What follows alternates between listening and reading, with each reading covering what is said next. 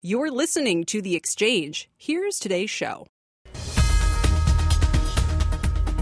Thank you, Scott. Hi, everybody. And here's what's ahead. The market is turning its back on the stay-at-home trade and flocking to the get-me-out-of-here stocks. Retail, restaurants, and big brewers are all heading higher. Is this market getting too ahead of itself? We'll ask. Plus, getting out of the house means getting back to the office, back to travel, and more. We'll go inside what the Wall Street Journal is calling the new careful economy, see what it's going to look like.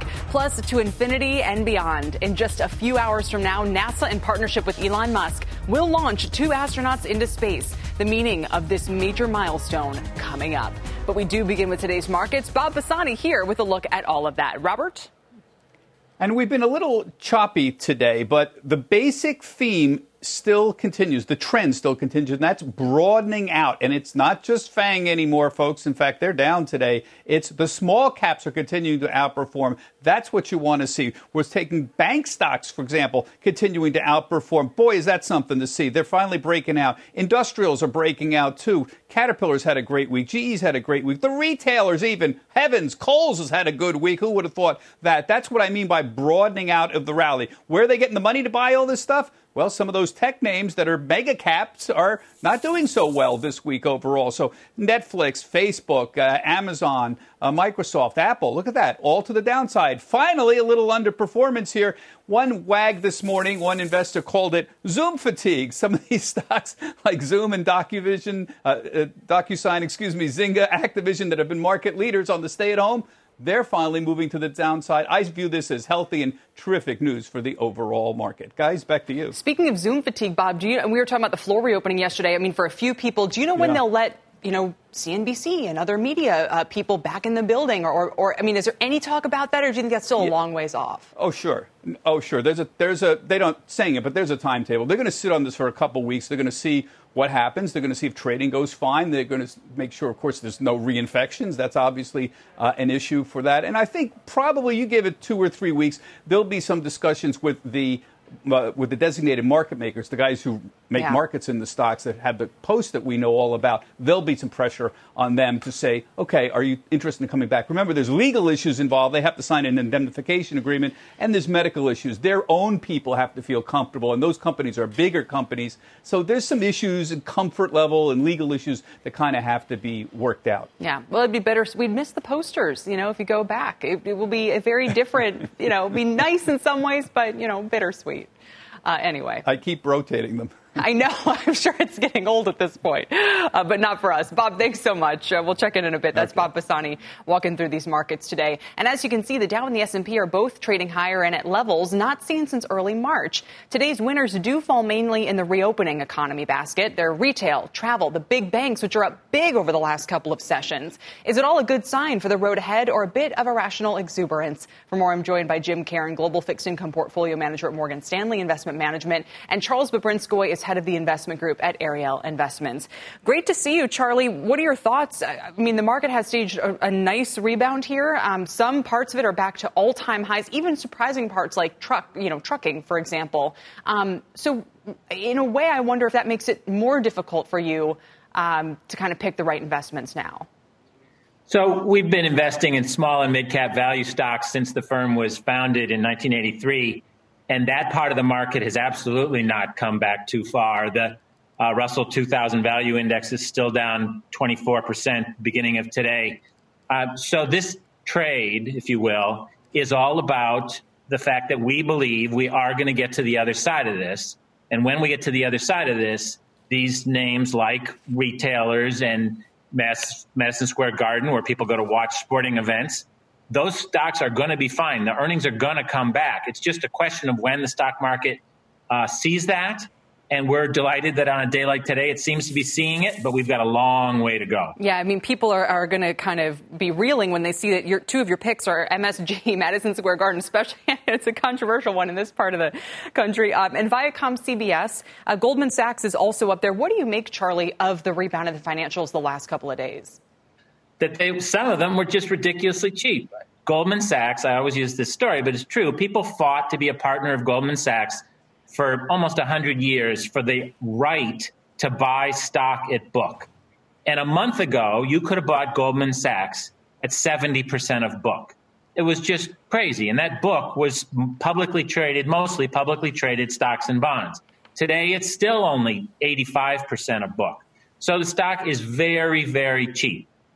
Madison Square Garden Entertainment, which owns Madison Square Garden, was trading for right around net cash. They sold the Forum. They're going to get a lot of cash when it comes in. That's going to be about $62 a share. The stock at one point was under net cash. These stocks were just way too cheap. All right. Well, Jim, I'm not going to put you on the spot on Madison Square Garden or the Knicks or anything. In fact, I'm going to bring in Rick Santelli with the results of, the five-year auction that just went off top of the hour. Rick, how'd it go? You know, not well. I gave the auction a D as in dog, below average. Let's go through the internals. $45 billion, five-year notes. That's a record amount of five-year notes. The yield at the Dutch auction, 0.334. Also the lowest yield ever at a Dutch auction. And the reason the auction didn't go well right off the bat with pricing, that's a tail, is trading around 32 basis points in the when-issued market. So higher yield, lower price on the final numbers. And all the internals are weak. 2.28. Bid to cover, weakest since July of 2019. The indirects of 57.3 below average. Directs of 10.8 below average. Dealers take a large 31.8 compared to a 10 auction average of 26%. So we see that yesterday's shorter-term two-year went pretty well, average. Today, below average. Tomorrow's the seven-year. I'll be very interested in how the longest maturity is going to fare. But do keep in mind that at this point in time, when we're issuing so much debt, we really have to monitor the demand, especially now that the ECB and the European Union is going to be throwing even more supply into the marketplace. Kelly, back to you. Yeah, Rick, I can't remember the last time you gave a D to an auction. That's surprising. Yes, it's been a while. Most of the auctions have actually been doing quite well as of late. All right. Rick Santelli, thank you so much. That's a perfect way to get back to you, Jim Caron, and kind of talk about fixed income. Yes, Treasury yields have been rising a little bit here. I don't know. Would you read anything a little bit more troubling into the fact there wasn't much demand for this five-year Treasury note? Because like Rick said, we need to auction off a lot of paper here by the Treasury for the next few years. Right. So I think there are two things that are going on that we have to focus on. One is when we think about the pandemic, this is a bad story, but it's a bad story right now that's getting less bad. So that's broadly good for the markets. And I think that's where you see the widening of the breadth, and many sectors of the markets are starting to perform better, including credit, high yield, investment grade, spreads are coming in. But now let's talk about treasuries. Treasury yields staying low is a good story. That has been a really, really good story because that's the monetary policy transmission mechanism that the Fed has injected. That's kept interest rates low. It's kept refinancing rates low for corporations. They could roll over their debt. They had access to the capital markets. This is a solvency issue that's been helped by keeping interest rates low. But here's the problem. If interest rates start to rise, then that's a good story getting less good. So just like the pandemic might be a bad story getting less bad, and that's bullish, well, interest rates rising would be a good story getting less good. And then we have to start to worry about all the positive effects that lower interest rates have had, that might start to fall away. But hey, let's face it. Rates are still really, really low. 10-year Treasury can't get above 70 basis points at this time. I think that's good. I think as long as that's the case and as long as the dollar stays relatively stable, it might weaken a little bit. I think that is still a good vote of confidence for riskier assets to continue to do well. So watch those interest rates if they start to rise, and if the dollar starts to fall, that could unravel a lot of the good things that's been happening. All right, Charlie, I'll bring you back in with one final comment kind of in response to that and you know, what Rick just said, too. You know, people kind of maybe shying away a little bit from the Treasury auction at those low yields. Yeah, everybody's entitled to their opinion. I think it would be very good news if Treasury rates went up. It would mean people weren't hiding in Treasuries. People are buying Treasuries because they're afraid.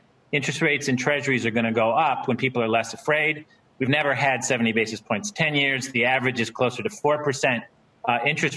Treasury rates should go up a lot, and that'll be very healthy sign about the economy. All right. There we'll leave it. Charlie Bobrinskoy, Jim Caron, thank you both coming and sharing your point of view today. Appreciate it very much. And we have more signs that the housing market is rebounding. Speaking of rate-sensitive parts of the economy, mortgage applications just rose for the sixth straight week. Diana Olick joins me with more on that. Diana? Yeah, Kelly, the housing numbers just keep outdoing themselves. Mortgage applications to purchase a home rose 9% last week compared with the previous week, and were 9% higher annually. That is the first annual gain since the pandemic hit, and it's a stunning 54% recovery just since early April, all according to the Mortgage Bankers Association. In addition, the amount of these loan applications has been rising steadily and is now at the highest level since mid-March, so home prices are not exactly coming down. Now, buyers have been helped by really low mortgage rates, which hit another record low last Friday.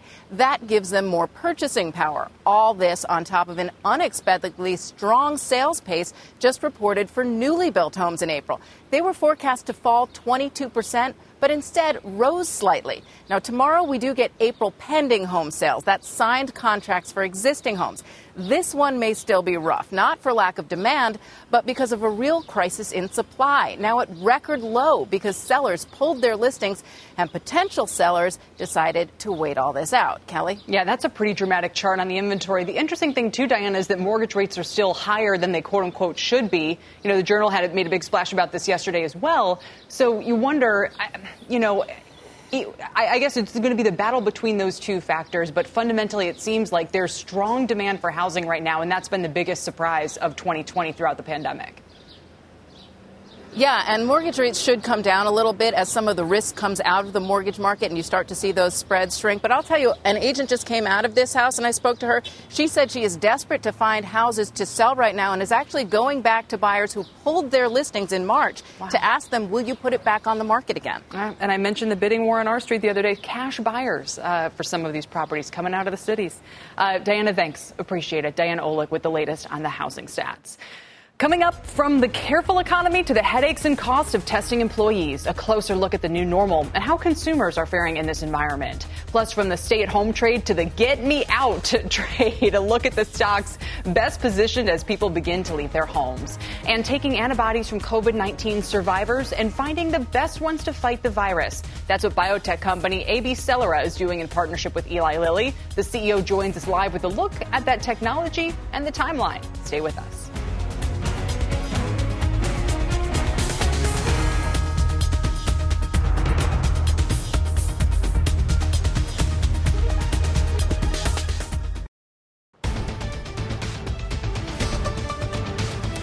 Welcome back. Take a look at this images of two NASA astronauts, the two who are about to board the SpaceX rocket at Kennedy Space Center in Florida.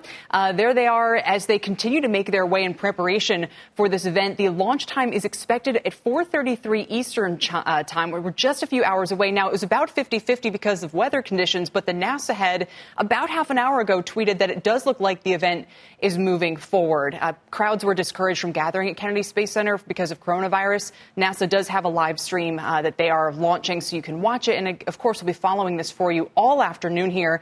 One of our reporters is on site. We'll be hearing from Morgan Brennan in just a moment, too, with more on the significance of this launch. Again, that could be the first time a private company launches. Those are NASA astronauts with a couple decades of experience each between them who will be going into space if this launch goes off in about 3 hours' time. We'll continue to keep you posted. Just incredible stuff. Let's talk about some consumer confidence numbers, which are also incredible in May. They unexpectedly rose as the economy started to reopen, but as more people return to work and some companies begin testing employees for COVID-19, could we find ourselves in the early stages of this new careful economy? And what would that mean? For more, I'm joined by Steve Odland. He's president and CEO of the Conference Board and the former CEO of Office Depot and AutoZone. Steve, it's nice to see you again. And I want to talk actually first and foremost about what companies are going to experience. You know, I read the other day that these coronavirus tests cost $100 a pop. And I just don't understand. I mean, if you have to test people daily or weekly or with any regularity, how are you going to do that? Yeah, it's a really good question. You know, at first glance, it makes sense. Oh, sure, let's have the employers do it. They're, you know, da-da-da-da-da. But, you know, companies are not medical providers. And then there are lots of HIPAA regulations around confidentiality and so forth. And how do you get a safe harbor there? And then to your point, do you test weekly? Do you test every day? Do you test every hour? At $100 a pop across thousands of employees, wow, that really adds up. And then you test them and then you send them into the workforce and you say, okay, it's okay to go in. But there's a 3 to 4 day lag time before you know. And at that point, they've run around and they've infected everybody. Now is the company liable for this? So this is part of what needs to happen in the next package here from Congress. They need to define what the safe harbor operating principles are. We also need a rapid test. You know, if you could do a swab and right away know, well, that's different than, you know, letting people into the workforce. So we need protocols for all of this stuff and most importantly, legal guidance. Yeah. Because if you don't have that, this is just a nightmare waiting to happen. Yes, Senate Leader McConnell has said that, you know, a wave of litigation related to coronavirus could be a second pandemic for the economy. So is the Conference Board, is that a top priority? Because there are some who say, look, their leadership is focused on the wrong things. They need to be focused on, you know, getting money to the states for relief. They need to be focused on, you know, maybe more money for businesses directly. But do you think that that regulatory shield, the liability shield, so to speak, how important is that for businesses to get back to work? Well, Kelly, I just don't know how you can open the doors and leave yourself wide open to the trial attorneys who are just sitting there waiting. I mean, this is the biggest bonanza they've ever seen, because no matter what happens, whoever gets sick, you know, you're going to get accused of being liable if you've opened your doors. And if you just think about the number of retailers and the number of retail outlets at which you'd have to do testing. How can the companies take on this whole medical testing and all of the system and the liability? So, you know, look, if we want consumer confidence to really return, if we want jobs to return, we've got to provide a safe harbor in this for companies to operate and then for the workers and consumers to be confident that they can go out and not get sick. So let's talk about that confidence, which both of the reading last month, the expectations index, which we talked about yesterday with Jim Paulson, where he said, look, you rarely have expectations higher than current confidence. And every time you have, it's been a good signal for a broader economic recovery. So, I mean, this has caught a lot of people by surprise that the confidence is coming back a little bit more strongly than expected. It really caught me by surprise. You know, the Conference Board's Consumer Confidence Index went up 1 point, which is not a lot, but it went up a point in May. I would have expected it to continue to go down, even after the steep declines in March and April. But, you know, usually the consumer confidence is driven by people's jobs, you know, what they're experiencing in their jobs. Remember, this is a collaboration of many different components. The difference this time is that consumers expect improved business conditions over the next 6 months, not necessarily improved conditions or financial conditions for themselves. That's really, really unusual. So the big thing here is that they think that we're going to get back to business. And so it's giving them hope that they can get back into their jobs and so forth. But I'll tell you what, when you get underneath the number and you start looking at what the expectations are for consumer spending, and you go through autos, you go through furniture, you go through household goods and so forth, it's abysmal. And so what I'm worried about is the holiday season. You know, we as a country rely on the holiday season, and if we don't get this really stabilized before, you know, November, you know, you're going to really seriously hurt the holiday season. And then forget any chance of a V. It's going to be, you know, more of a Nike swoosh than a V kind of recovery. That's really interesting. I didn't know that they were so cautious about those big spending plans. You know, like, understandable, but not, you know, the sign that maybe they think the clouds are going to part in the coming months. Interesting. Steve, thanks very much. Good to speak with you. Steve Odland is president and CEO of the Conference Board. Coming up, finding the right kind of antibodies to fight coronavirus. The CEO of biotech firm AbCellera joins me next to talk about that and the company's partnership with Eli Lilly and their new round of funding. Plus, Disney World revealing its plans to reopen. We have a closer look at when and how they plan to keep people safe. And remember, you can always watch or listen to us live on the go on the CNBC app. The Exchange is back in a couple.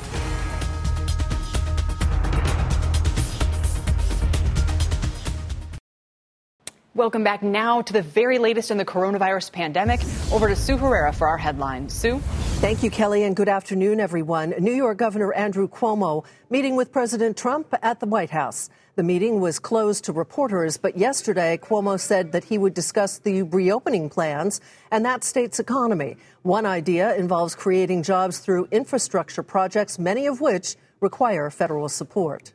Major League Baseball is proposing a tiered pay system for this year's shortened season. Under the plan, the league's highest paid players would lose a bulk of their anticipated salaries for 2020. MLB says the proposal is, quote, consistent with the economic realities facing baseball. You can read more on that by going to CNBC.com. And Nevada's Governor Steve Sisolak says that casinos can reopen June 4th after being closed for 10 weeks. The gaming facilities are luring customers back to the Strip with incentives like free parking and no resort fees. I'll be back in an hour. Kelly, back to you. You pack a lot in there, Sue. I mean, there is... There's a lot going on. There's a lot going on, exactly. Sue, we'll see you then. You got it. Sue Herrera. Meantime, the race to develop coronavirus treatments continues with antibody drugs getting a lot of attention these days. Meg Terrell joins me now with more on that. Hey, Meg. Hey, Kelly. Well, this class of drugs is one that we've heard a lot about from folks like Scott Gottlieb, who expects that they could be an important tool in the toolbox against COVID-19 if we do see a resurgence in the fall. Now, it basically involves the antibodies created by our immune systems when we encounter pathogens. A lot of these companies are isolating these antibodies from people who've recovered from COVID-19. And at least three of these companies say they plan to be in human clinical trials starting this summer. Regeneron planning to start those trials in June. They have a slightly different approach using mice to create these drugs.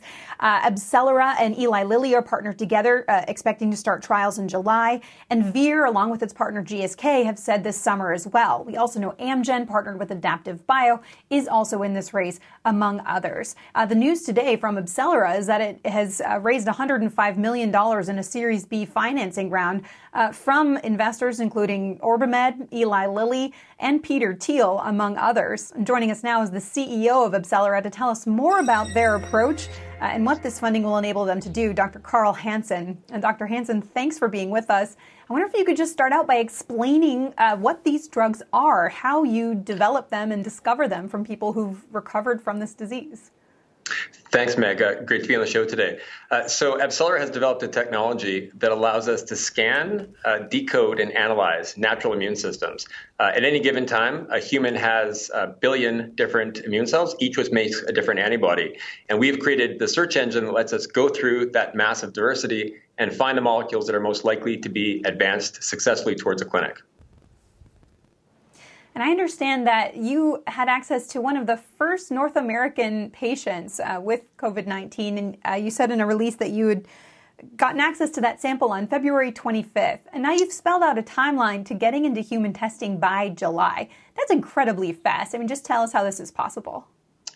Yeah, it has been a remarkable few months. So to put it in perspective, normally a project like this would take anywhere from 2.5 years to 5 years quite easily. Clearly with COVID-19, no one has the time for that. So we received the first sample at the very end of February. We started a program on March 1st. And over 3 days, we were able to screen over 5.5 million immune cells from that patient. That resulted in the isolation of many lead candidate antibodies. Shortly thereafter, we partnered with Eli Lilly, and together with them and the innovation and massive effort that they have put behind this program, we are on track to meet the very ambitious goal of getting the first antibody therapeutic into the clinic, originally in July, and we are hopeful that we'll hit that, if not beat that deadline. Well, I know that Regeneron's approach is to use a cocktail of antibodies, so more than one in the same drug. How are you and Lilly approaching this?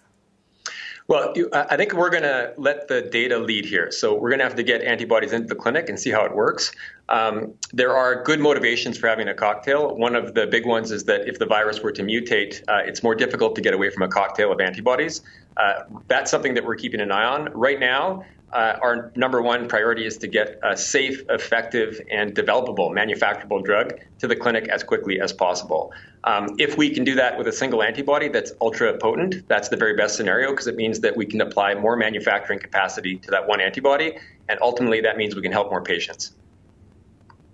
And what does the pathway look like from getting into human trials to actually getting a drug that could treat COVID-19 or even prevent it, as this approach might be able to do? How long would that take, do you think? You know, normally, again, that process would take several years. So we're in uncharted territory. There's been tremendous effort in our partners, Eli Lilly, working with regulatory agencies to figure out what is the fastest path to get a therapy to patients and then through a variety of different clinical development steps. The first application is likely to be for patients that are very sick, but then there will be other groups of patients, patients earlier in the disease or perhaps even prophylaxis. Those will be a series of different trials, and I think it's too early to speculate when exactly those will read out and when we'll have the results, because, again, we're going to be led by the science in this. Absolutely. And I know it's very early days, but one thing we've been trying to glean from the leaders of companies working in this space is their approach to profiting from the medicines or vaccines they develop during this pandemic. AbCellera is a private company, but you obviously do have investors. You just announced some more of them today. What is your approach to, if you are successful, pricing this drug and potentially profiting during a pandemic? It's a great question. I think it's natural, given the attention that's on COVID-19 right now, to bring these two events together, the financing that we've just announced and COVID-19. But the reality is we've been working on this financing since last fall, and the syndicate and investors and plan for the use of proceeds was put in long before COVID-19 was on the table. With respect to pricing, we are a drug discovery company. We work on the front end and on the preclinical development. We have partnered with Lilly, who's taking on the manufacturing, clinical development, and ultimately the commercial development of this drug. I believe it's the case that Lilly, as well as other groups in this, are doing it primarily to bring something out to the world that we need right now. And I don't believe there's a strong profit motive in this for Eli Lilly or for others in this space. All right, Dr. Hansen, thanks for joining us today, and we look forward to hearing more about your progress as this continues. Thanks so much, Meg. Pleasure. Kelly, thanks, back over to you. Absolutely, Carl. Thank you for joining us, and Meg, thanks for bringing that to us. Meg Terrell with the latest on these COVID efforts. Coming up, from boating to golfing to hiking and even fishing, people are picking up some of the more solitary activities as they emerge from their homes these days. We're going to look at which stocks are best positioned, she said, to benefit. Moving on, the Paycheck Protection Program has come under a lot of criticism. As the House gets ready to vote on how to fix it, we'll look at what is likely to change and what that will mean for small businesses. And as we head to break, take a look at shares of Tractor Supply, a monster, up more than 6% now on much better than expected outlook of 20 to 25% growth in same-store sales. This stock is up 47% since the nationwide lockdown began in mid-March, making it the best gain of any retail stock in the S&P 500. We're back in a couple.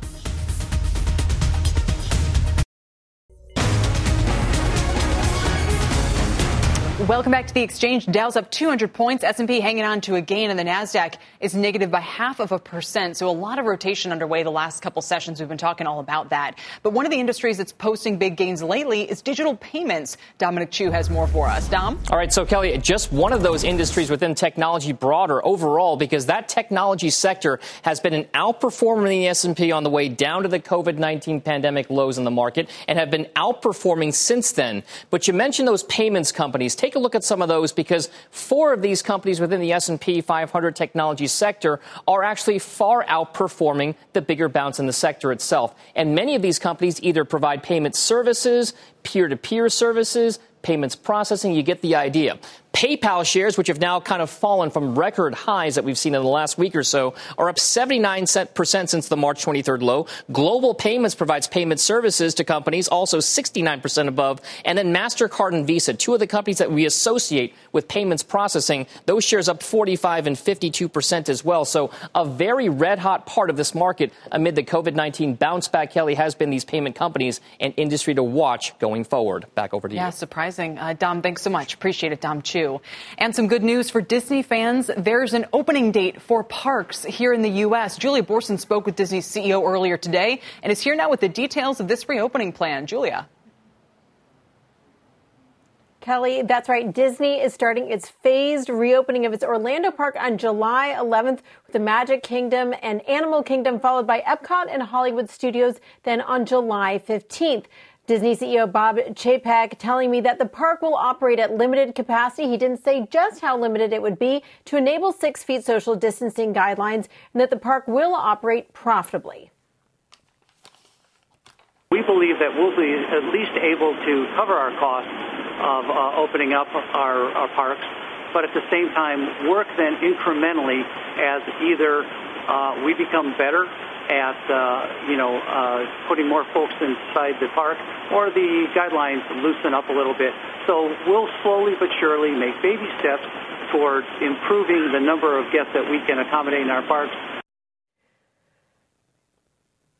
And Chapek says demand for the parks is strong with, quote, tremendous number of reservations on the books, and that demand at Disney Springs, that's the mall adjacent to Disney World that opened a couple weeks ago, has been, quote, very encouraging. Now, Chapek also said that he would be very excited to have both the NBA and Major League Soccer play the rest of their seasons at Disney World, which they're in discussions about right now. Kelly?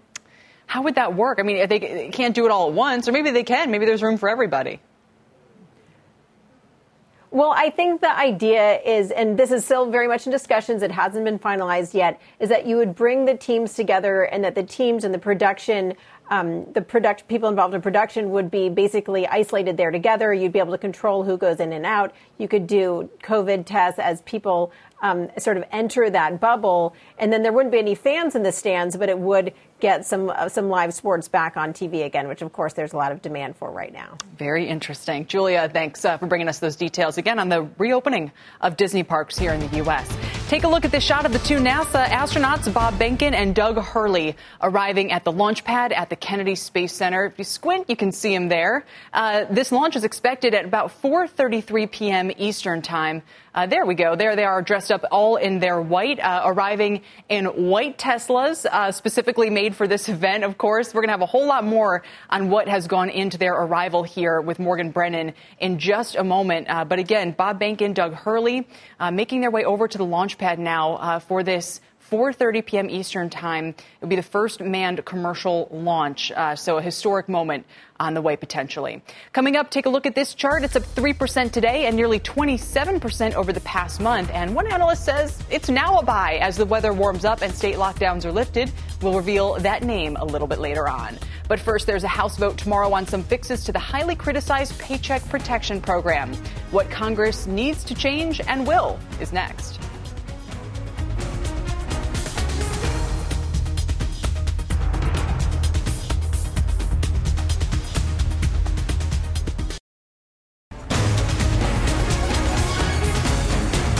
Welcome back with a news flash here on Wynn Las Vegas. The shares are up a little less than 2% right now as they've just announced June 4th as a reopening date. Again, Wynn Las Vegas announcing June 4th for their reopening. Both hotel towers and casino, as well as all restaurants, will be open on that date. The casino stocks were all rallying hard in anticipation of these announcements. There you can see about a 2% lift on the confirmation of their plans to open June 4th today. It's, meantime, a busy week for Congress with the House voting tomorrow on fixes to the Paycheck Protection Program after much criticism. Following that vote, Congress takes up legislation to delist Chinese companies as tensions escalate between the U.S. and China over Hong Kong and the coronavirus pandemic. With me now for more are Jarrett Seaberg, Financial Services and Housing Policy Analyst at the Cowen Washington Research Group, and Libby Cantrill is Head of Public Policy at PIMCO. And it's great to see you both. Libby, let me just start with you on what changes you expect them to make to PPP. Yeah, Kelly, well, good to be with you as well. So this is, they're making some changes on issues that they've gotten a lot of feedback from.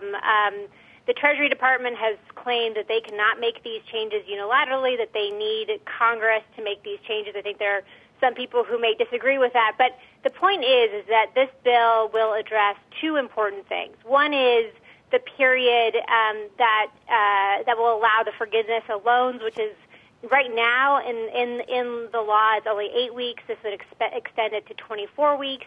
And then, importantly, it would also provide some clarity that in order to get loan forgiveness, proceeds don't necessarily need to go just to these to 75% to pay for payrolls. And that has been an important sticking point. Businesses have struggled with this particular issue. So these are two very welcome changes. I think some people will say it's kind of too little, too late, but important that they're doing it nevertheless. Jarrett, what does it tell you that all of the funds available have not actually been taken up now since they re-upped the PPP program? Well, sure. So imagine you're a small business owner and you hear about this great deal and you can get this cash. And then every day there's a new rule, a new restriction on how you can spend it. I think there's just a lot of fear out there that the monies aren't going to be forgiven and that if you bring back these employees before you have customers and then you can't get the loan forgiven, that you've driven yourself straight into bankruptcy. And so when we look at this legislation, this is really about providing that clarity, not just for those who have taken out loans, but so that new applicants will show up and spend the $100 billion that's still sitting there. Yeah, I thought it was interesting you say these changes aren't meant to be radical. If anything, they restore the program closer to what Congress intended when it was originally passed. But again, there's still about $100 billion left. So do you think those funds now will be more eagerly tapped? Does that tell us, especially if they change the period of using the funds from 8 to 24 weeks, do you think that will help small businesses, help the recovery? I think this is an enormously important first step, but it's not going to fix the problem. At the end of the day, you have some companies that are already in week 6 or 7 of the 8 weeks where they felt they had to spend the money. They're probably going to need an additional amount of financing to pay the rent, to keep the lights on until social distancing has eased enough for customers to come back. But I mean, this is still a big step, you know, and this should get that other 100 billion out the door pretty quick. Interesting. Libby, let me turn to you on the issue of China. Like you said, I mean, this is now coming up next. And just today, Secretary Pompeo basically changed the status of Hong Kong to say it's not, you know, autonomous from China. How does that play into what Congress has to do now, especially as the vote to grant its special status comes up again, I think, any day now? Yeah, that's right, Kelly. I mean, you know, we think that just kind of taking a step back, that sort of tensions around China are really underappreciated risk by the market. In some ways, this is sort of the perfect storm. This is an issue that President Trump obviously has spent much of his administration focusing on. It polls particularly well. It also polls well in terms of you know, Americans thinking that the Chinese, in some ways, were responsible for the dissemination of the virus. And then, of course, now you have the sovereignty of Hong Kong at question. And then also you add to that, of course, the sort of lack of honoring of the Phase 1 trade deal by the Chinese for all, you know, different sorts of reasons. So this, again, kind of the perfect storm of issues around China here. What we're seeing as it relates to Congress, you know, moving forward with a bill that would allow for the president to set sanctions on folks that have found to be oppressing Uyghur groups, the bill that you just referred to in terms of delisting foreign companies that don't adhere to FASB rules, really directed at Chinese companies. So in some ways, you know, that's sort of more symbolic than it is substantive, but the point here is that there is a lot of risk around escalation with China. And I think importantly, from a market's perspective, there's also a risk that the president walks away from the Phase 1 trade deal. I don't think that's something the market is necessarily focused on. But again, I think it remains a risk, and it's probably an increasing risk even since, you know, last month. Yeah, Jared, and we remember how the market reacted during the last round of talks and deals and tariffs, and it was not happy. Let me ask you from the financial services point of view in particular. I mean, if Hong Kong is basically about to become just another city in China as far as U.S. lawmaking is concerned, what does that imply for the future of global financial services? I mean, do these companies just flee Hong Kong, or do they deal with it? Well, that's a big problem, right? Because if you look at the legislation that the Senate passed last week by unanimous consent, you know, it would force Chinese companies to delist because the Chinese government won't allow the Public Company Accounting Oversight Board to review their audits. China's unlikely to change that policy. And so we're actually pushing companies out of the United States exchanges and to Hong Kong, at the very time that Hong Kong is increasingly in more and more chaos. Overall, I just think this is a destabilizing situation at a time when COVID-19 is already creating enough global financial headaches. And so, you know, when it comes to fights that are worth having over whether Chinese companies accurately disclose their financials, that probably is a good fight to have. This just may not be the time to have it. Well, no time like the president, so to speak. We'll see, though. Obviously, there's so many moving pieces of this and the campaign trail on top of everything else. So Jared Seaberg, Libby Cantrell, thanks, guys, for at least helping us kind of get some perspective on what could come from Washington in the next couple of weeks. Appreciate it very much. Pleasure. Coming up, we're just a few hours away from the first manned commercial space flight. You're looking now at live pictures of astronauts Bob Behnken and Douglas Hurley, who have arrived at the launch pad and are now making their way up to the capsule. We're going to check in with Morgan Brennan for the very latest on this right after the short break. Stay right here.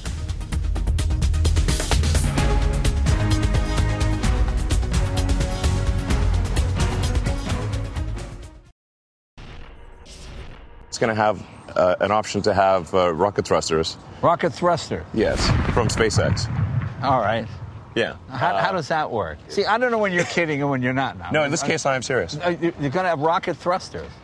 Yes. And what will provide the thrust? There's no fuel in the car. No, we're going to use ultra-high-pressure compressed air. Oh, I see. Okay. It's a cold gas thruster. Okay. All right. The main thruster will be like behind the license plate. Right. So for acceleration, it drops the license plate, and that behind license plate is a rocket thruster. That's like full-on James Bond. That's Elon Musk on tonight's episode of Jay Leno's Garage. You can catch the whole thing right here on CNBC at 10 p.m. Eastern Time. That's fortuitous timing because speaking of rocket thrusters, Musk's SpaceX is preparing to launch the first manned commercial spacecraft ever in just a couple hours. Morgan Brennan joins us now with more. We already saw them, Morgan, making their way into the rocket, into the capsule and out of those white Teslas. And yeah, it's so cool. A lot of stuff going on.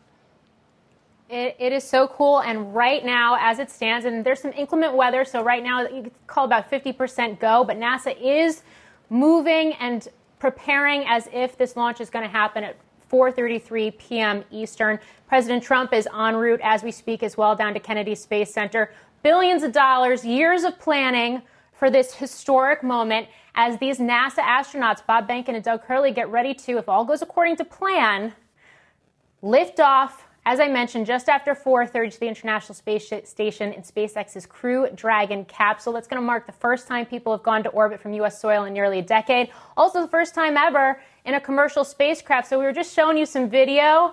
They're already making their way onto that Dragon capsule right now as we speak. It sits atop a Falcon 9 rocket. So they're about 26 stories up right now to run tests in a highly automated cockpit that has been described as a, quote, flying iPhone thanks to its touchscreens. Now, we also saw earlier this hour, and I know you highlighted it, Kelly, clad in those SpaceX-designed suits, the astronauts riding to Launch Pad 39A in what else? Color-coordinated Tesla Model X with the retro NASA worm logo on the side of the car. SpaceX is handling mission control rather than NASA. The company is also going to attempt to re-land the rocket's first stage booster post-launch.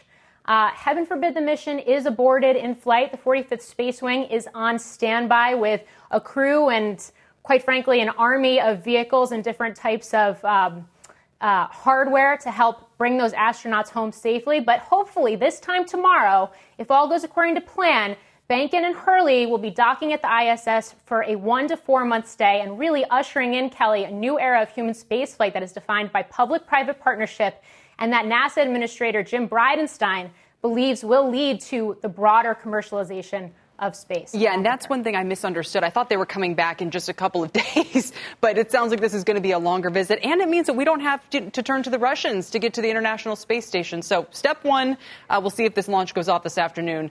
Morgan, we'll see you again, but I mean, just incredible. You know, I don't hate space today. I love it. I love it. I can't get enough of it. Morgan, thank you. We'll see you later. That's our Morgan Brennan.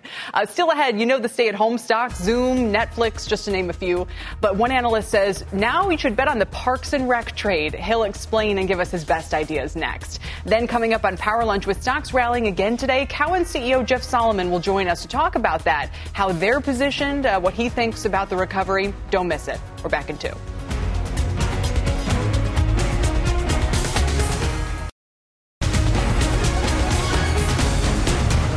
After months of sheltering in place, stir-crazy folks are looking for safe ways to get out of the house. Some people are hitting the golf course, while others are headed to the beach for socially distancing activities like kayaking or fishing. My next guest says as more people eschew traditional entertainment venues like movie theaters, theme parks, and the like for the outdoors, certain stocks are well-positioned for our post-pandemic reality. Here to talk about the rise of solitary leisure is Robbie Ohm, Senior Retail Analyst at Bank of America.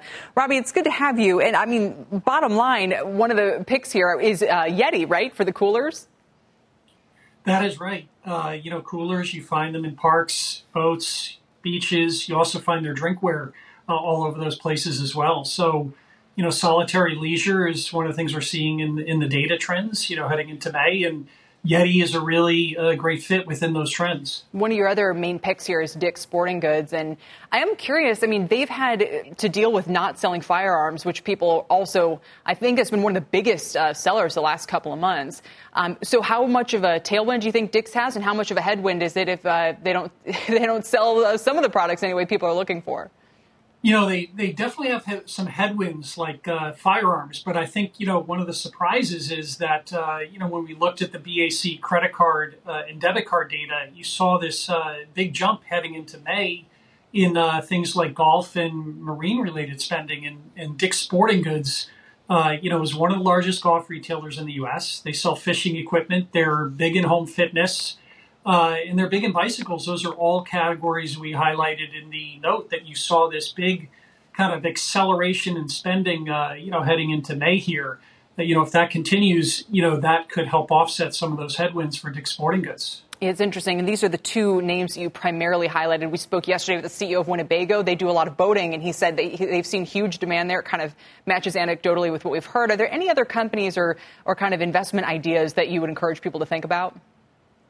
I mean, anything that's exposed to outdoor lifestyle activity, you know, again, we call it solitary leisure for lack of a better word. But if you look at the categories that have upticked, they're accessible and they involve, you know, sort of built-in social distancing and things like that. And so we'll see if this trend continues, but it's a very strong trend so far. I'm even thinking about, you know, people getting out to mow their lawns. I mean, Tractor Supply is a monster. Are valuations for you a concern with any of these names? I mean, they have rebounded nicely.